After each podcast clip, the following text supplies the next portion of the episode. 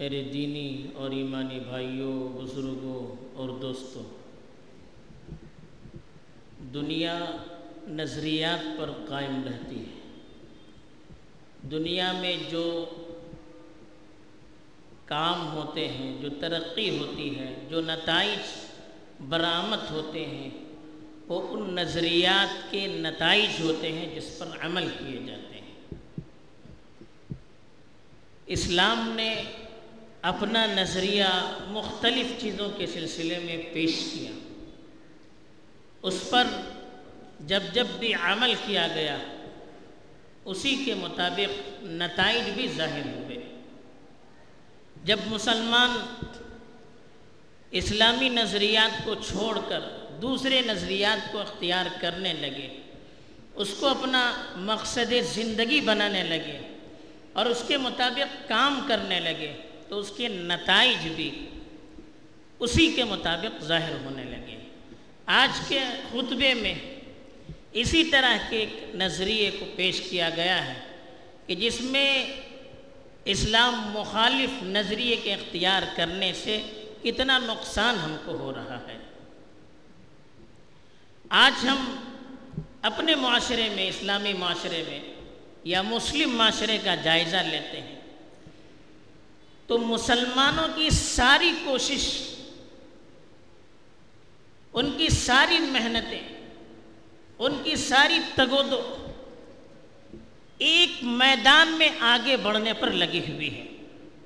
انسانی فطرت ہے مقابلہ کرنا، ایک دوسرے سے آگے بڑھنے کی کوشش کرنا، کسی بھی چیز میں دوسروں سے آگے بڑھ جانا، دوسروں سے بہت اونچے مرحلے تک چلا جانا ایک انسانی فطرت ہے۔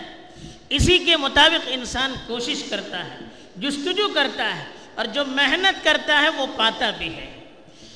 آج دنیا میں رہ کر، دنیا میں بس کر، جو چیز ہمارے دل و دماغ میں بس گئی ہے وہ ہے دنیاوی فوائد، دنیاوی ترقی، دنیا کا مال و متاع، دنیا کے عہدے، یا دنیاوی اعتبار جس کو ہم ترقی کا ایک اور کامیابی کا ایک مرحلہ سمجھتے ہیں، اس کے لیے آج سارے انسانوں کا کی صلاحیت لگی ہوئی ہے، اس کے پیچھے صلاحیتیں لگی ہوئی ہیں۔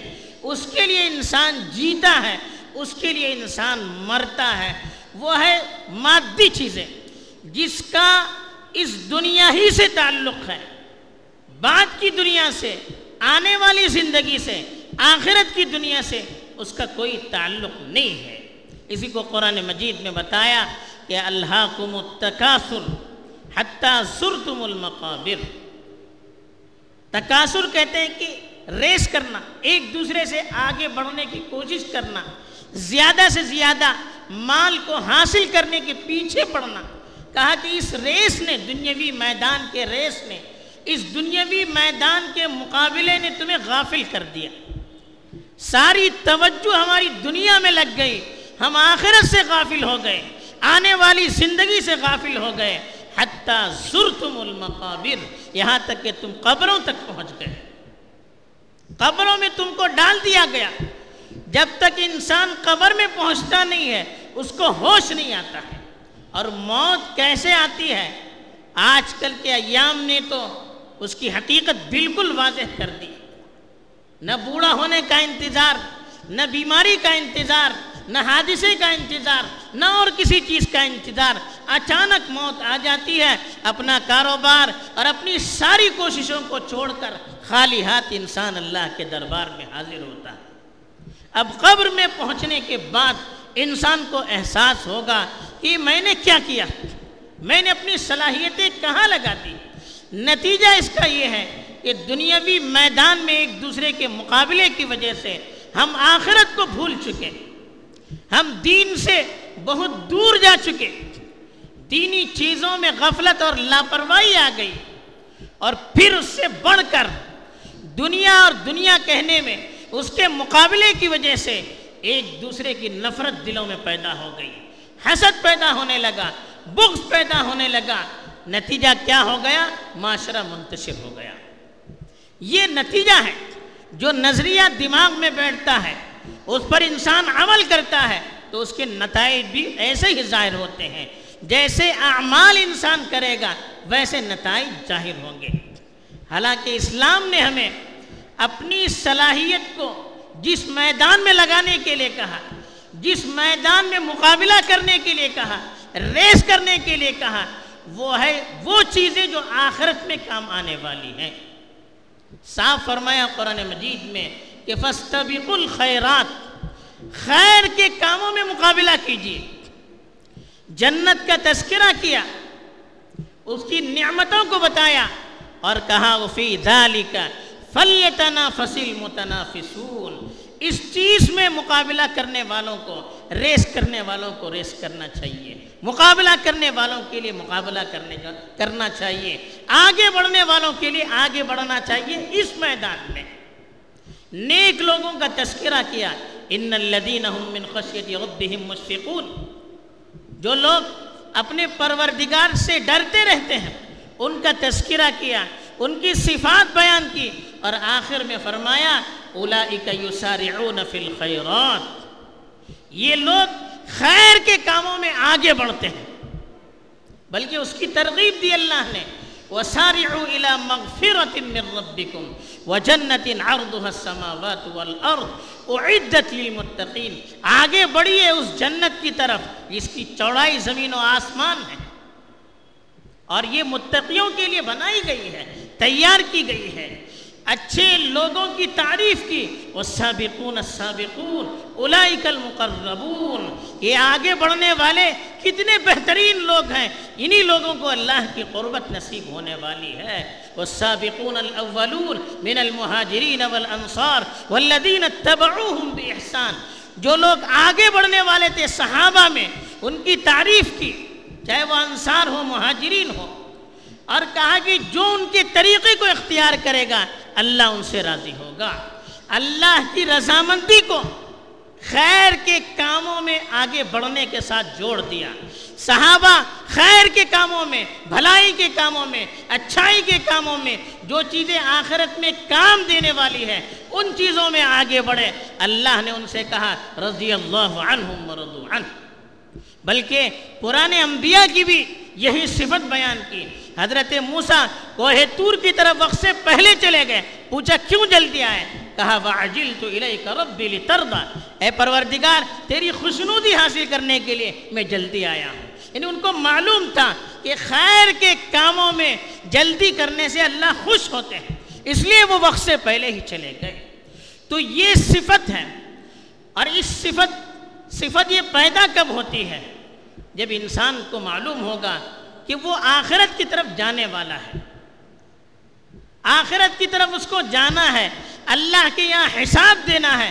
دنیا میں جو کچھ ہم کرتے ہیں آخرت میں اس کا فیصلہ ہونے والا ہے، اور اصل کامیابی آخرت کی کامیابی ہے. یہ تصور جب دل و دماغ میں بیٹھ جاتا ہے پھر انسان آخرت کے لیے کوشش کرتا ہے. جب آخرت کے لیے کوشش کرے گا تو پھر انسان کے اندر اللہ کی محبت پیدا ہوگی، دین سے محبت پیدا ہوگی، دین کی چیزوں سے محبت پیدا ہوگی، اس سے تعلق پیدا ہوگا. پھر خیر کے کاموں میں آگے بڑھے گا انسان، اس کے ہر عمل کے اندر اخلاص ہوگا. انسان دوسروں کی ترقی سے جلنے کے بجائے دوسروں کی ترقی سے خوش ہو جائے گا. ایک دوسرے کے پیر کھینچنے کے بجائے ایک دوسرے کا تعاون کرے گا، ایک دوسرے کی مدد کرے گا. ہر اچھے کام میں خود بھی آگے بڑھے گا، دوسروں کو بھی آگے بڑھانے کی فکر کرے گا. یہ تسابق فی الخیرات کا نتیجہ ہے، اچھے کاموں میں مقابلے اور ریس کا نتیجہ ہے کہ دنیا میں پھر محبت پیدا ہوتی ہے، الفت پیدا ہوتی ہے، امن آتا ہے، سکون آتا ہے. لوگ اچھے کاموں میں مشغول ہو جاتے ہیں، برائیوں سے بچتے ہیں، بے حیائیوں سے بچتے ہیں، ایک دوسرے پر ایک دوسرے کو تکلیف دینے سے بچتے ہیں، ظلم سے بچتے ہیں، خیانت سے بچتے ہیں، جھوٹ سے بچتے ہیں. یہ ساری چیزیں ایک اچھی فکر کا نتیجہ ہوتی ہے، اس کے لیے کوشش کرنے کا نتیجہ ہوتی ہے. تو خیر کے کام کیا ہیں؟ نماز پڑھنا، یہ خیر کا کام، زکوٰۃ دینا یہ خیر کا کام، روزے رکھنا یہ خیر کا کام، حج کرنا یہ خیر کا کام، صدقہ کرنا یہ خیر کا کام، دینی چیزوں کا مطالعہ کرنا یہ خیر کا کام، ایک دوسرے کا تعاون کرنا یہ خیر کا کام، ایک دوسرے کو آگے بڑھانا یہ خیر کا کام، مریض کی عیادت کرنا یہ خیر کا کام۔ اس طرح کی بہت ساری چیزیں ہیں جس کی وجہ سے انسان ترقی کرتا ہے، جس کی وجہ سے معاشرہ جڑتا ہے، جس کی وجہ سے امن اور سکون پیدا ہوتا ہے۔ آج لوگ سکون کے لیے تڑپتے ہیں۔ کیوں تڑپتے ہیں؟ کہ دل کے اندر خیر نہیں، دل خیر سے خالی ہے، دل کے اندر دنیا ہے، دنیا کی محبت ہے، آپسی رنجشیں ہیں، ایک دوسرے کے خلاف نفرت کے لاوے پک رہے ہیں، تو پھر محبت اور رحمت کہاں آئے گی؟ دل میں آگ ہوگی، جہاں آگ ہوگی وہاں گرمی ہوگی، جہاں آگ ہوگی وہاں چیزیں جلنے لگے گی، جہاں آگ ہوگی لوگ پریشان ہوگے۔ آج دل میں نفرتوں کی آگ لگی ہوئی ہے، اس کے شعلے لگے ہوئے ہیں، دل پریشان ہے، دل پریشان ہے، آدمی غیر مطمئن ہے، سکون کے لیے تڑپ رہا ہے۔ تو محبت کی محبت کی چاشنی کب آئے گی؟ محبت کی ٹھنڈک کب آئے گی؟ جب خیر کے کاموں میں ہم آگے بڑھیں گے۔ تو ہمیں خیر کی چیزوں کو سوچنا چاہیے، اسلامی چیزوں کو سوچنا چاہیے، اور جو چیزیں آخرت میں کام دینے والی ہیں ان چیزوں کو سوچنا چاہیے، اس کے نتائج پر ان کے نتائج پر غور کرنا چاہیے، اور پھر اس کے لیے ایک دوسرے کا مقابلہ کر کے آگے بڑھنا چاہیے۔ پھر اس کے نتائج انشاءاللہ ہم اپنی آنکھوں سے دیکھیں گے، اور سکون دنیا میں بھی ہمیں حاصل ہوگا، آخرت میں بھی ہمیں حاصل ہوگا۔ اللہ تعالی ہمیں اس کی توفیق دے، آمین۔ وآخر دعوانا ان الحمد للہ رب العالمین۔